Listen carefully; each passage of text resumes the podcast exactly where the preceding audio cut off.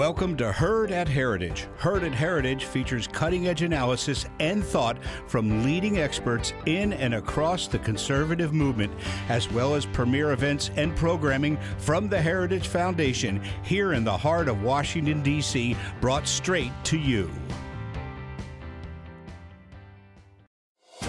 Thank you for listening to this Heritage Foundation event.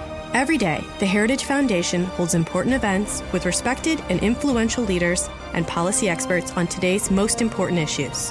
Our events are part of our mission to formulate and promote conservative public policies based on the principles of free enterprise, limited government, individual freedom, traditional American values, and strong national defense.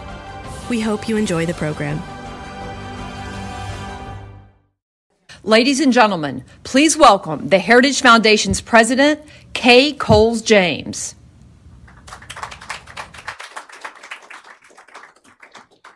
Good morning. Welcome.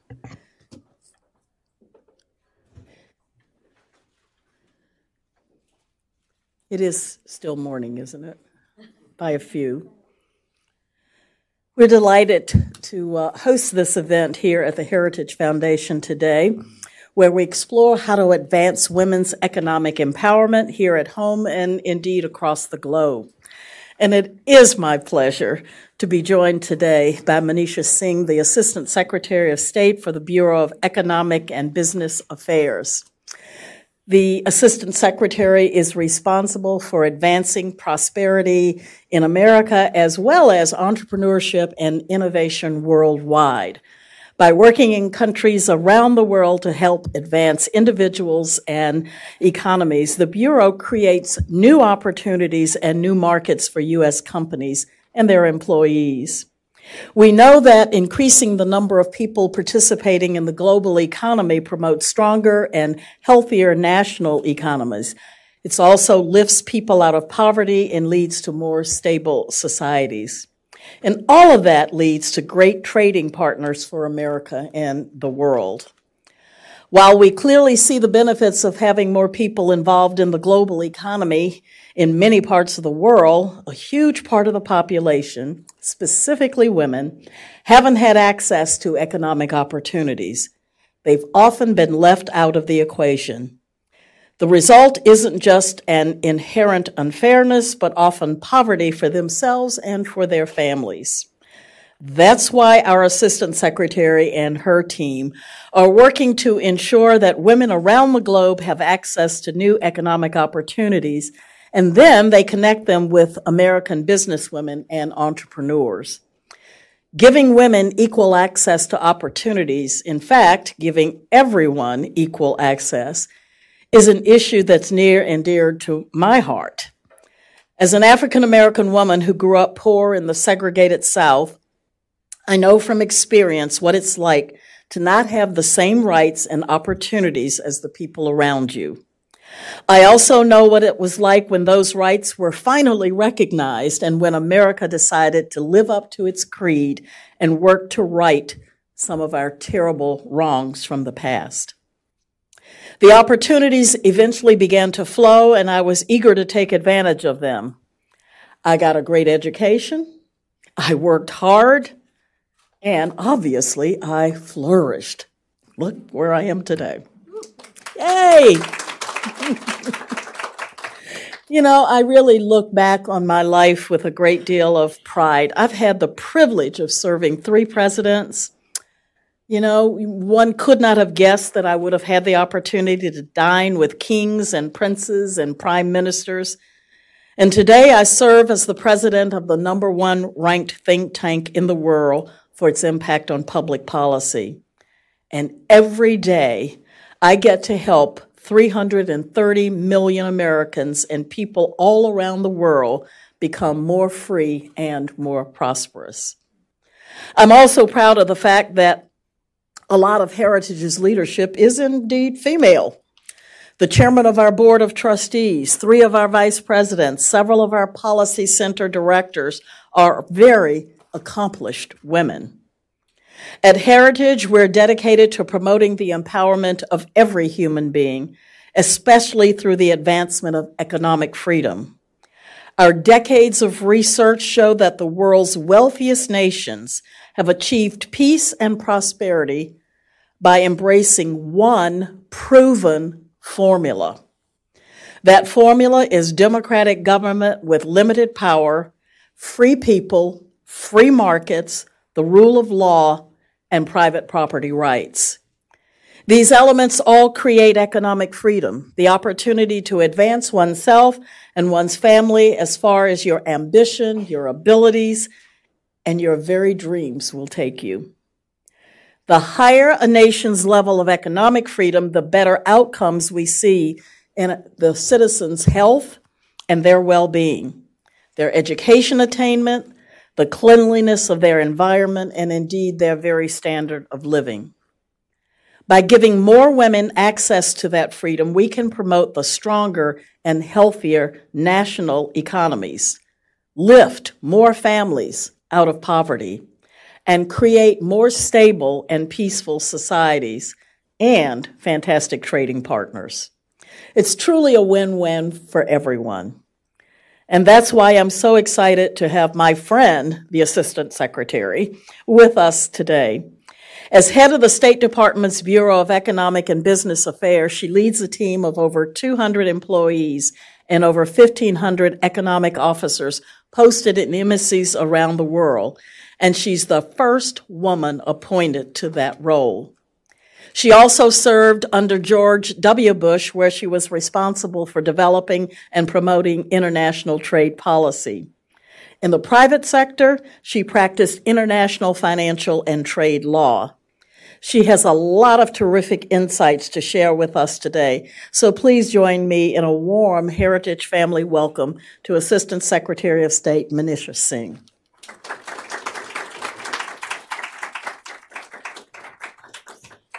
You know, w- we got this. We even shake hands and hug here. Thank you so much for being here today. Thank you, Kay. Thank you so much.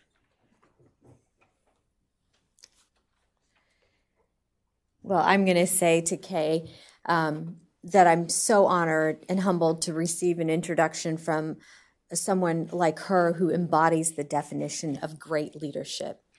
The Heritage Foundation is incredibly lucky to have her at its helm. She's been a champion of women, leaders, and entrepreneurs, and an inspiration not just to women, but to everyone.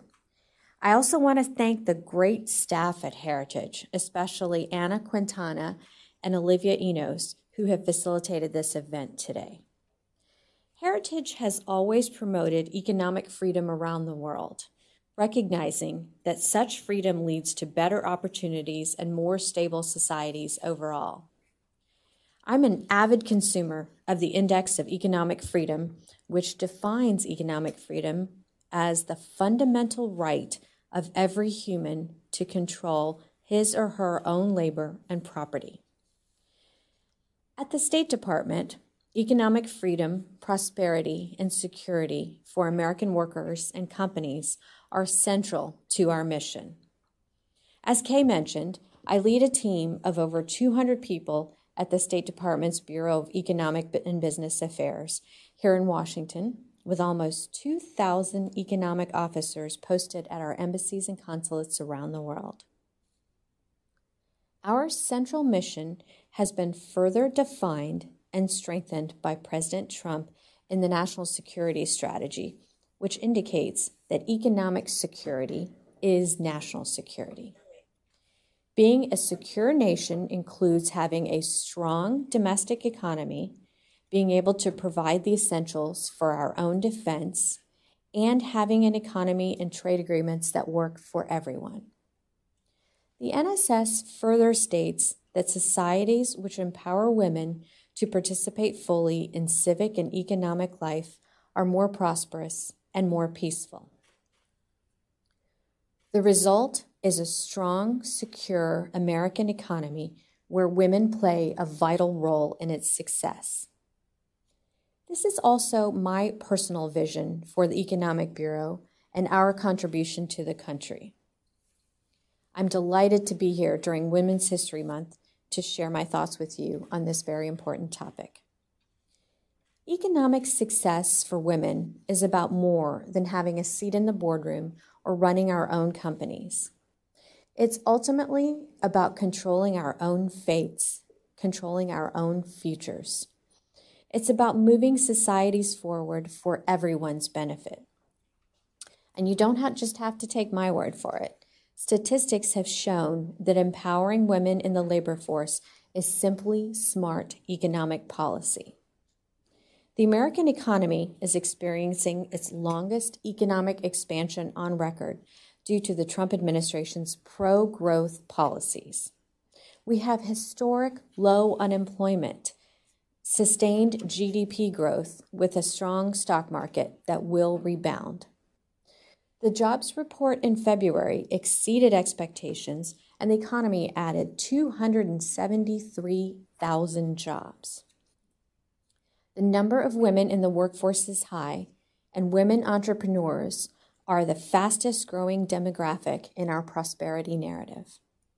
We need to continue this momentum and improve the platforms, the access to resources, and remove the barriers that women entrepreneurs may face.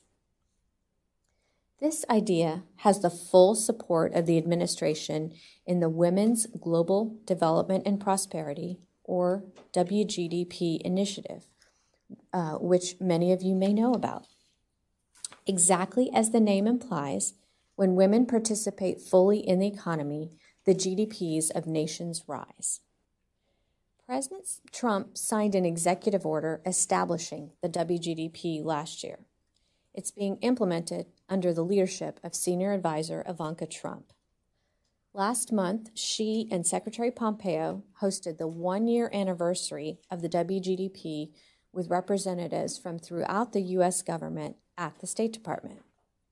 The initiative aims to reach 50 million women by 2025 and will focus on three pillars.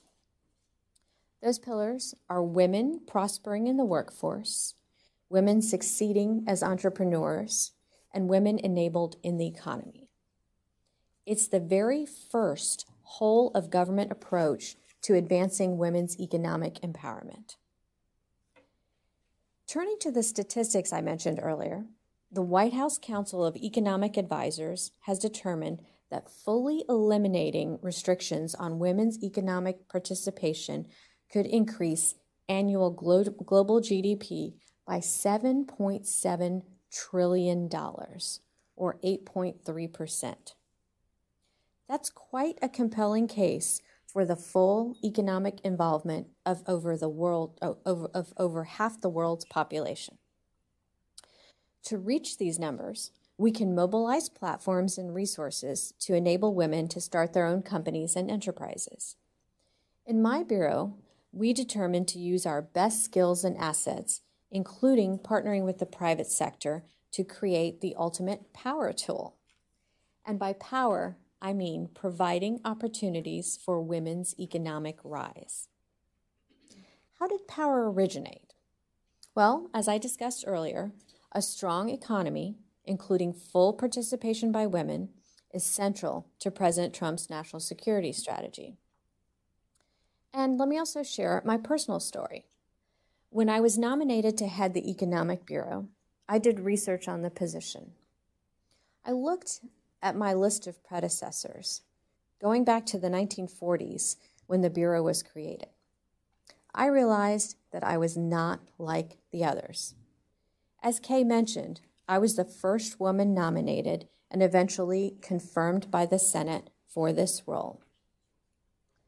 I committed then to make it a priority to ensure that women should have every opportunity to be pillars of our economy.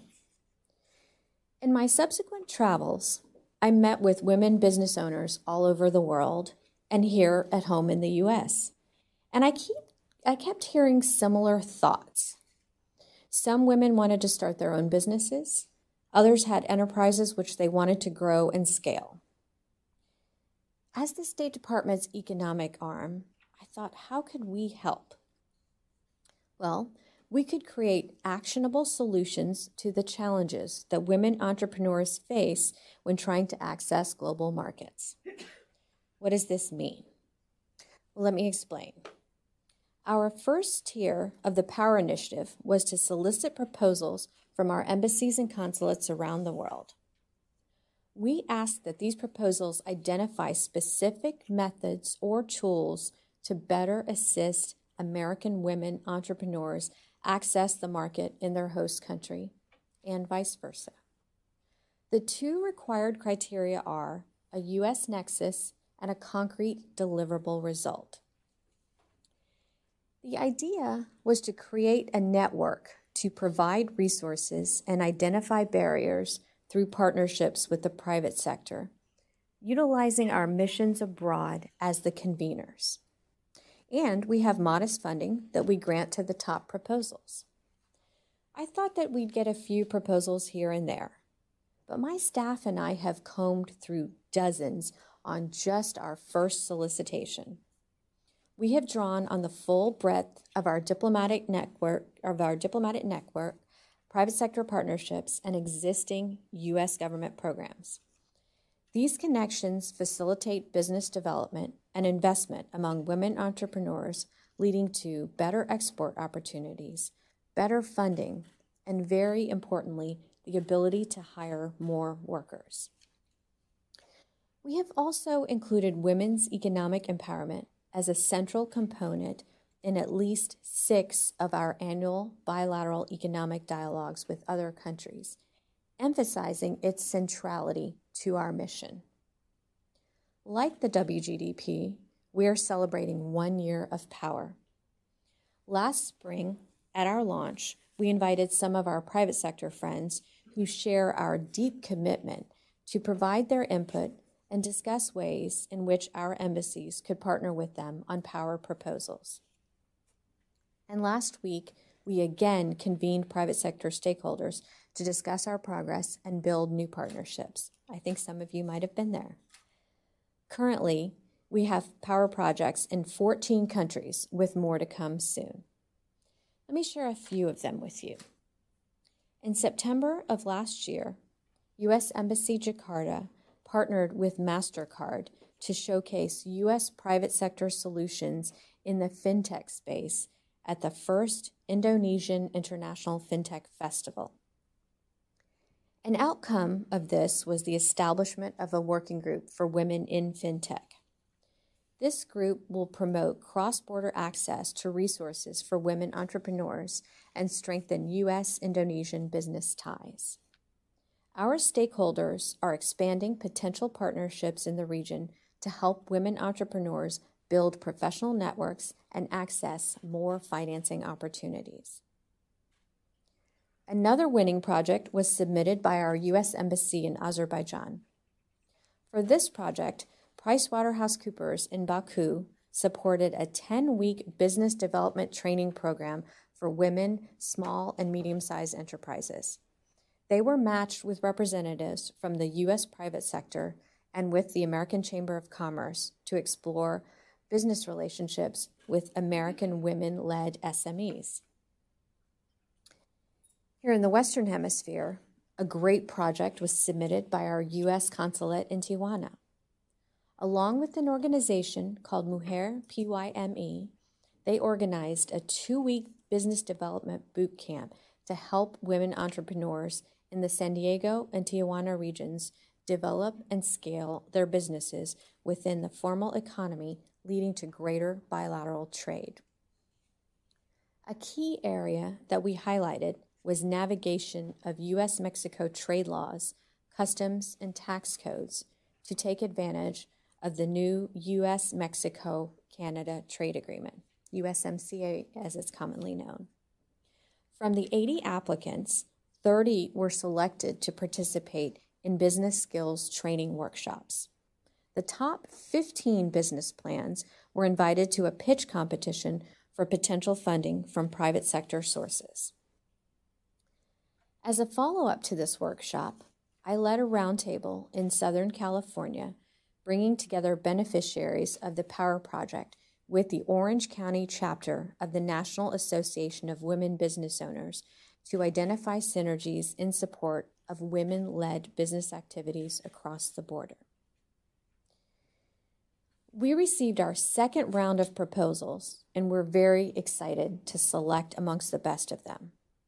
They include topics such as access to investors and fund managers, facilitating e commerce, better utilization of trade agreements, and creating fair trade markets.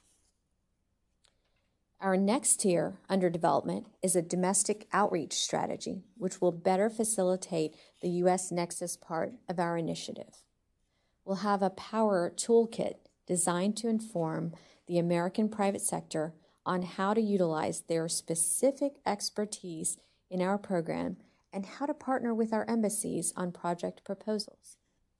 It will also provide a deeper blueprint for our diplomats overseas to explore connections with you on their power proposals, fulfilling the U.S. Nexus portion of the criteria. One of my favorite power inspired stories involves organic efforts by our econ team to better utilize women owned businesses. And this will really show you how central it is to our mission at the State Department. At one of our embassies in South America, our economic officers noticed that very few of the bidders on our embassy contracts were from women owned companies. After some thought, they developed a simple training for women owned businesses to provide them with information on procurement opportunities with the embassy. Within one year after this simple information exercise, the amount of women owned business contracts with the embassy went from $74,000 in 2016 to over $440,000 in 2017. Significantly, this effort benefited the American taxpayer. It resulted in more cost effective options from which the embassy could choose. By engaging women owned businesses, the embassy increased competition in the market, which in turn lowered costs for U.S. taxpayers free markets, and women entrepreneurs. What a phenomenal combination. In conclusion, I'd like to say that when we talk about the economic empowerment of women, by now we know that it's synonymous with contributions to the world economy at large, as Kay mentioned and defined very accurately. This has been determined by extensive studies in both the public and private sector. It's also why we chose to ensure that private sector partners are an integral part of the Power Initiative. We want to hear from every part of the community on how to make it more effective, how we can better shape it to achieve the very important goals that we've outlined. I want to thank my amazing staff, especially Dr. Bita Ade, who is a brilliant engineer. She's standing in the back there, and therefore assembled power for us, and Christine Bucci, who provided the rock solid support. There's Christine. And I want to thank you for coming today. I know it's a challenging period to be out in groups of people.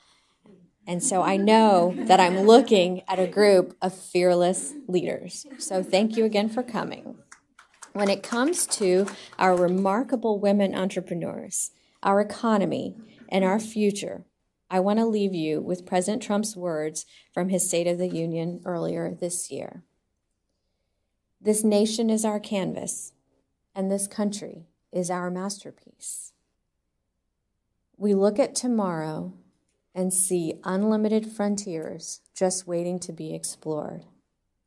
Our brightest discoveries are not yet known. Our most thrilling stories are not yet told. Our grandest journeys are not yet made.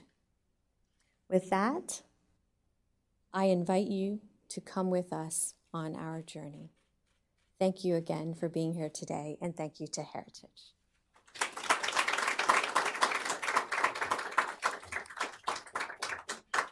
Thank you so much. This is This is great.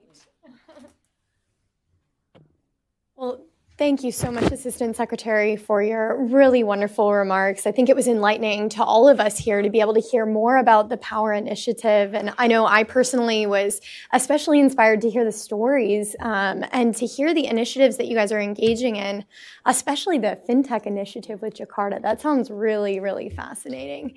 Um, so we do want to open it up to discussion. I think we're going to take two or three questions at a time, but I'm going to take moderator's privilege and start with one. It'll give you guys a little bit of time to think through the questions. Um, but, you know, we heard about a lot of different initiatives that you guys have already undertaken.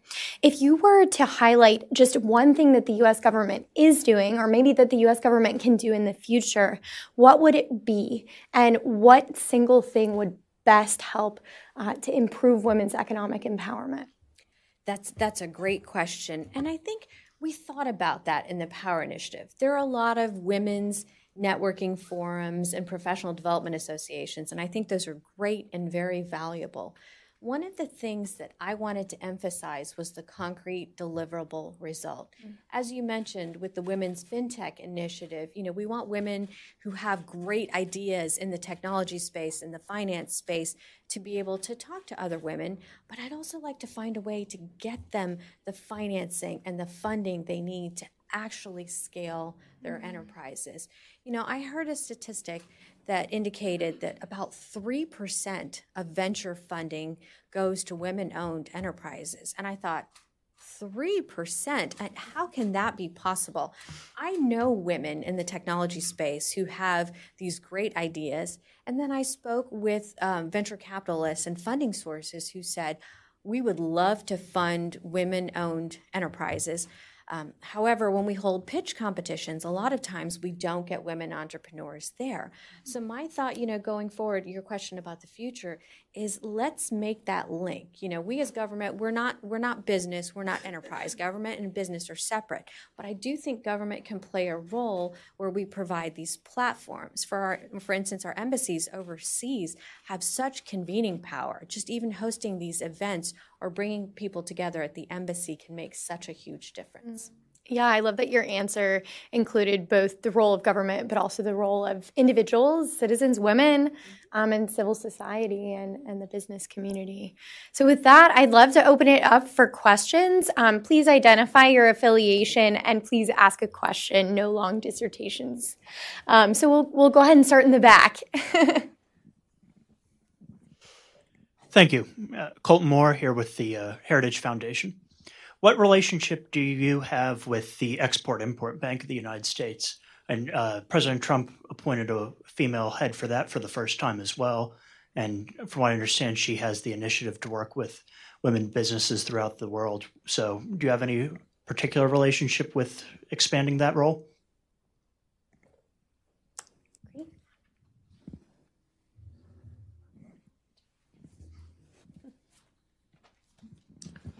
Yes, thank you. I'm Rob Collerina. I'm with an equity investment group based here in the States. Um, yeah, that was an interesting um, draw you have on, on the different embassies um, around the around the world. Could you speak a little bit about um, what your observations were? Were certain countries having actually more women um, led or women owned businesses? Um, could you speak on to any trends as to where it's growing or where you, there were pleasant surprises for that type of uh, frequency? Questions? Okay, I can start with those two. So that's a great question on Exim Bank, and, and Kim is wonderful. I'm so glad that Exim has a great leader who happens to be a woman as well.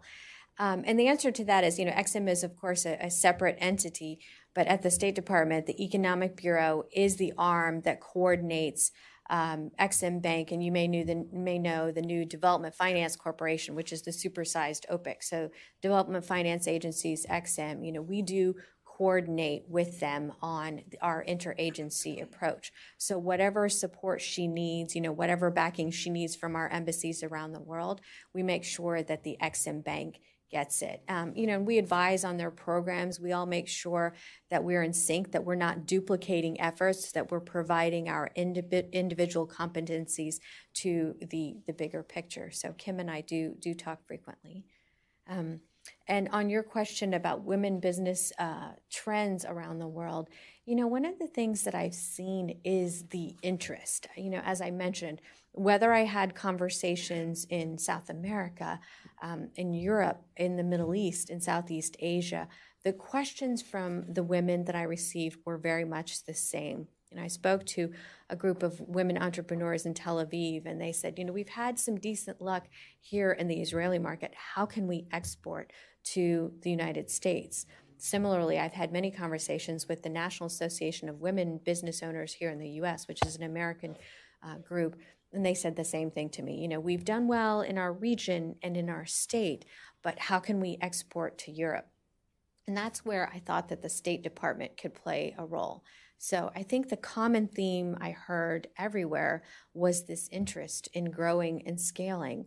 Um, you know, and governments around the world have an interest in helping as well. Most of my government counterparts that I've spoken with, again, regardless of region, whether it's uh, in Europe or in Asia, everyone wants to benefit their economy. Even if you don't believe in, you know, I, I, I find it unfortunate that people wouldn't believe in fairness and equality, but to the extent that people are just looking at the bottom line of economic growth, that's where women entrepreneurs are contributing. You know, global GDPs are rising because women are fully participating. That's great. Yes. Thank you. Thank you for being here. Shannon Kendrick. I, I work at the Peace Corps and uh, we do a lot with WGDP. This is a fun question we see a lot of projects that have been developed, but in all of your exposure to seeing it from a higher level throughout the entire world, what are some of the most impressive uh, businesses or businesses that are being developed or underway from this initiative? I think that's a, a, a great question, and I'll, I'll, give sort of a general answer without focusing on you know, any specific case. Um, some of the things that I like to see are in the technology space. Because, you know, a lot of people say, well, why do women or, or girls need to be involved in STEM? You know, of course, the WGDP, there's an education component. We really would like to see young women start at an earlier age on science, technology, engineering, and math. And one of the reasons I think that's so important is because technology is no longer an industry. It's a matter of the technology in your industry, whatever that may be. You know, whether it's it's healthcare or retail, every industry, technology is an integral part of any any industry. So if you want to train and develop the workforce of the future, the leaders of enterprises, I think you have to have a basic engineer, uh, a, a, basic idea or education in understanding technology. It doesn't mean all of us have to be computer programmers, but I'd like to see, you know, women and girls who who rise through the educational ranks be focused on this area so that they will have a broad range of opportunities and not only be employed themselves, but create enterprises and organizations where they hire people. That's one of the things that I'm most excited about in the WGDP. It's not just getting promoted in someone else's company, but it's the ability to start your own company and hire your own employees because it creates this independence. It creates the narrative of what I was saying before about it's not just a seat in the boardroom, it's about controlling your own fate, your own future. And thank you for your work in the Peace Corps.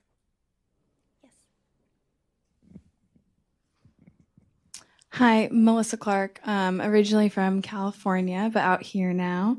And my question is how can we reach women who are in areas that they are not able to legally fully participate, um, whether because they can't drive themselves, they can't attend school, or for any other reason? Melissa, that's a that's a great question, and that's one of the things that the WGDP is very much focused on. One of the important central themes in the WGDP is removing barriers to women's full participation, not just in the economy, but in society. And that means things like finding ways that they can own their own property.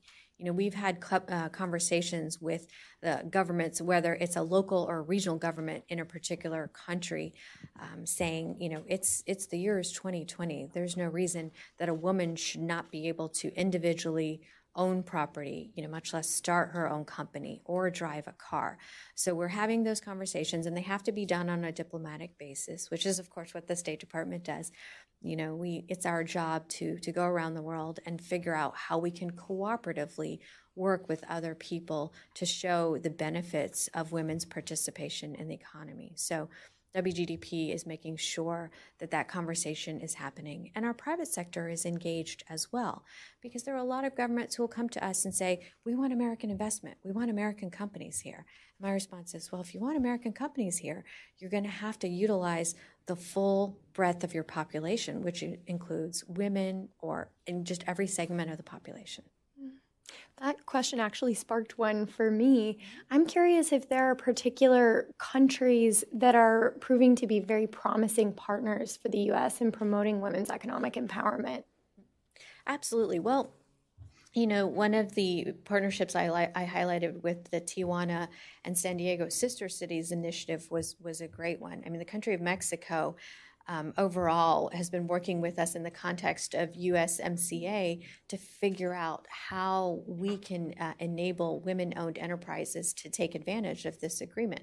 Because of course USMCA can be it can be confusing for people to understand how to take advantage of these new trade laws. So if you have access to a market but you don't know the nuts and bolts of how to actually get to that market then you know what, what is the point in having it? Mm-hmm. so we've been working very closely with um, not just you know the the uh, Mexican government, the national government, but sometimes I think local and regional governments can be really great partners for us. Because if you're especially if you're a women owned SME you may not necessarily be utilizing you know the US federal government or the Canadian or the Mexican government, but your local um, regional entity may be able to provide sort of a closer hands on training. So we try to work at every level, and our embassies are really good at that because they know the country and they know the localities as well. That's great. Yes. Thank you. Um, I'm with Islamic Relief USA, and we're a federation uh, serving across the globe doing humanitarian and development work, and a lot of that is with women. Um, so I was happy to be here about your success after the training of women entrepreneurs and um, the increase in the bidding process, but it still seemed like a fairly nominal amount, and I wanted to know um, how much of a percentage that was in the overall portfolio. Thank you. That's a good question. I don't know that I have that percentage. Um, I think that the fact that they did it and they're continuing to do it, they see increases. And in fact, one of the the things that we took away from that is it was it was not um, a, a, huge amount of time and resources. So we're encouraging other embassies to do the same thing. So not just that one embassy in South America, but if we can have embassies and consulates around the world do that, then it will be a significant significant increase. So.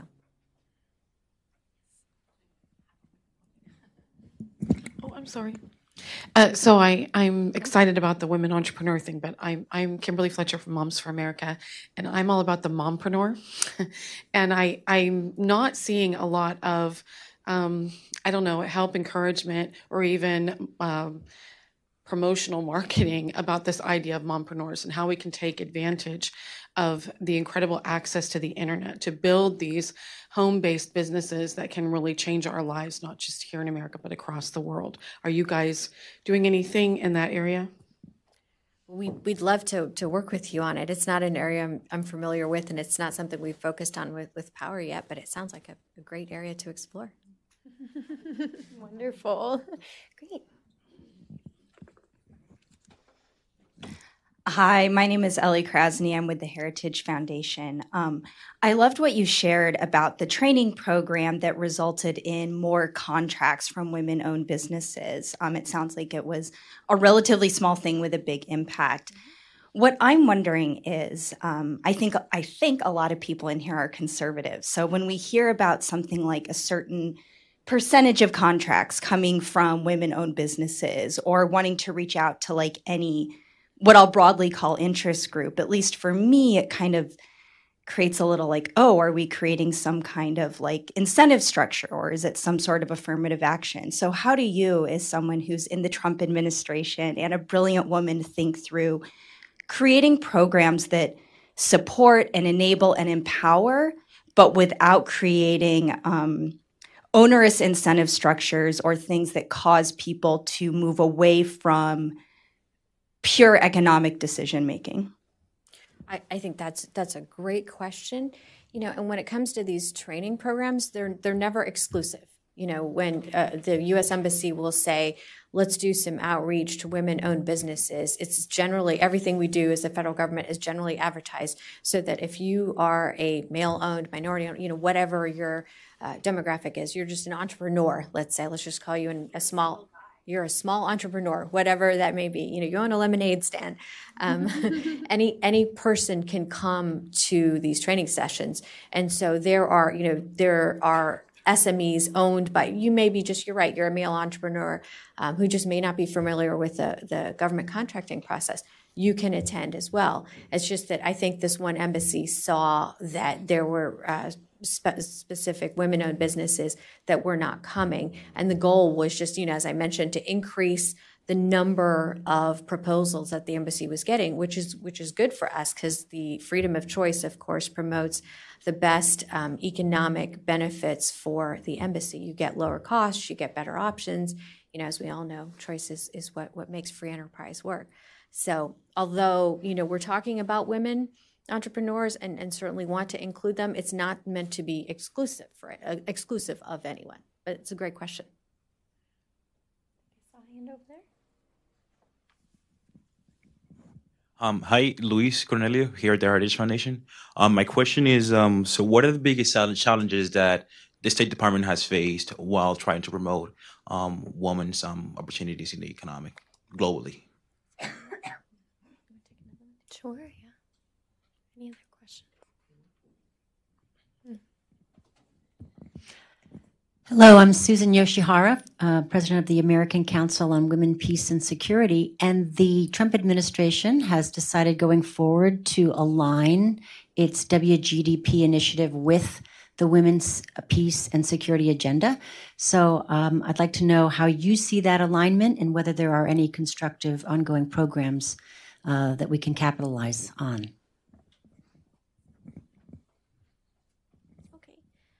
Um, I think to answer your question, when it comes to challenges in women's economic empowerment, um, there I see more opportunities right now. I see things as opportunities rather than challenges. Um, for instance, you know, you may go to a host country government and try to have a conversation and they don't they're not necessarily going to view things the same way that we do but that's why we frame um, it as an economic issue. You know, when I have these conversations, I'm the head of the Bureau of Economic and Business Affairs. You know, I don't approach this. I, there's a, a, separate part of the State Department that, that handles the gender issues, but I frame things as an economic issue and present it to people as an opportunity. So when I'm having conversations with whether it's with the private sector or with government counterparts or civil society, I think it's always better to find the common ground, and that's how I will view the conversations. Let's figure out how we can move this forward together. Um, so, opportunities, not challenges, is how we think of things. Um, and um, on the peace and security agenda, that's a great program as well, it, and, and uh, it does align with the WGDP.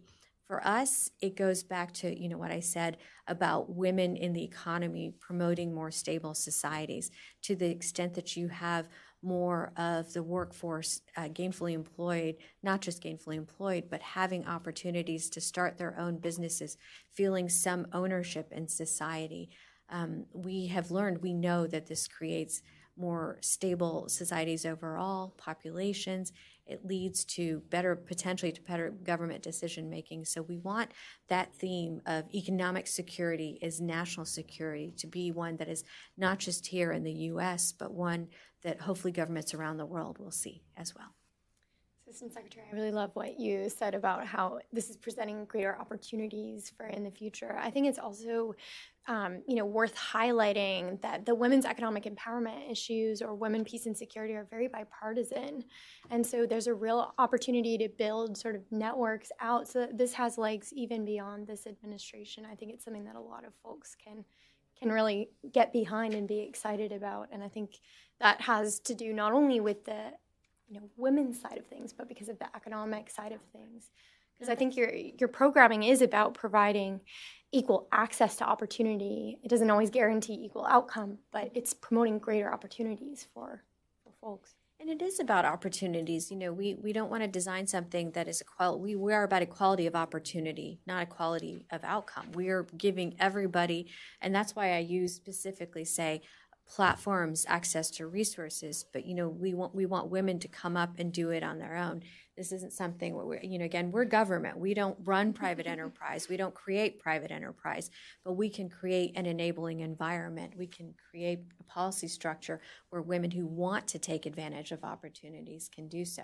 And I'm glad you mentioned the, the bipartisan aspects of it. Um, as you all may know, um, Senator Lindsey Graham and Senator Jeanne Shaheen have a bill that's going to institutionalize the WGDP Mm. legislation going forward. So I'm hoping that this will be something that very much outlasts this administration. Yeah, that's great. Can you talk a little bit more about that? You know, I don't have the details. I, my, my staff probably has more details on the bill, and we're happy to happy to follow up with you on that. But it's just that it was highlighting the the bipartisan nature of things. Senator Jeanne Shaheen came to the WGDP anniversary as well, so it was a great. great event. That's great to hear. Any other questions that we can take? Well, would you join me in, in thanking the Assistant Secretary? Well, I was going to give a couple minutes to Dr. Ade, who's here, and she's she's the architect of the Power Program, just to see if she wanted to give a few words. And she's an engineer. I'm very very proud of that, a biomedical engineer.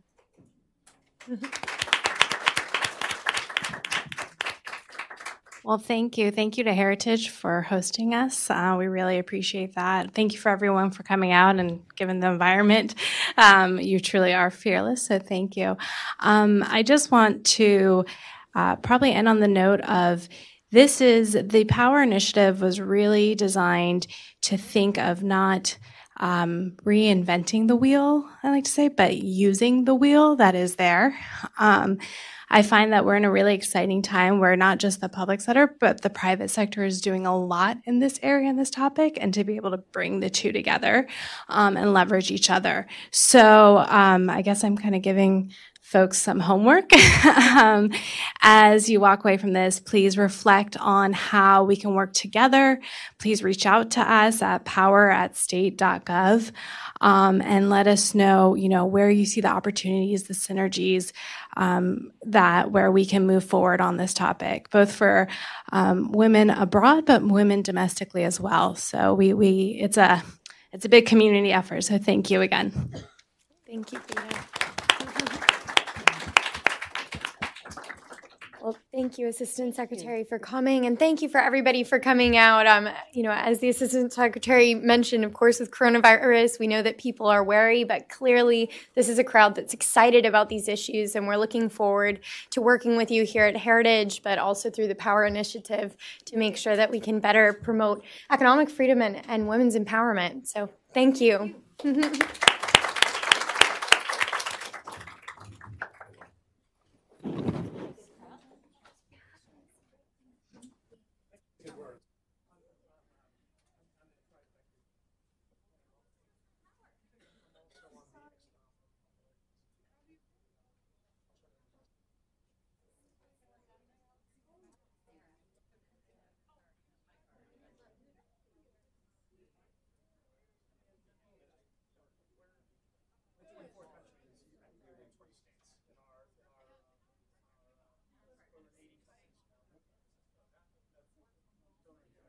There's five.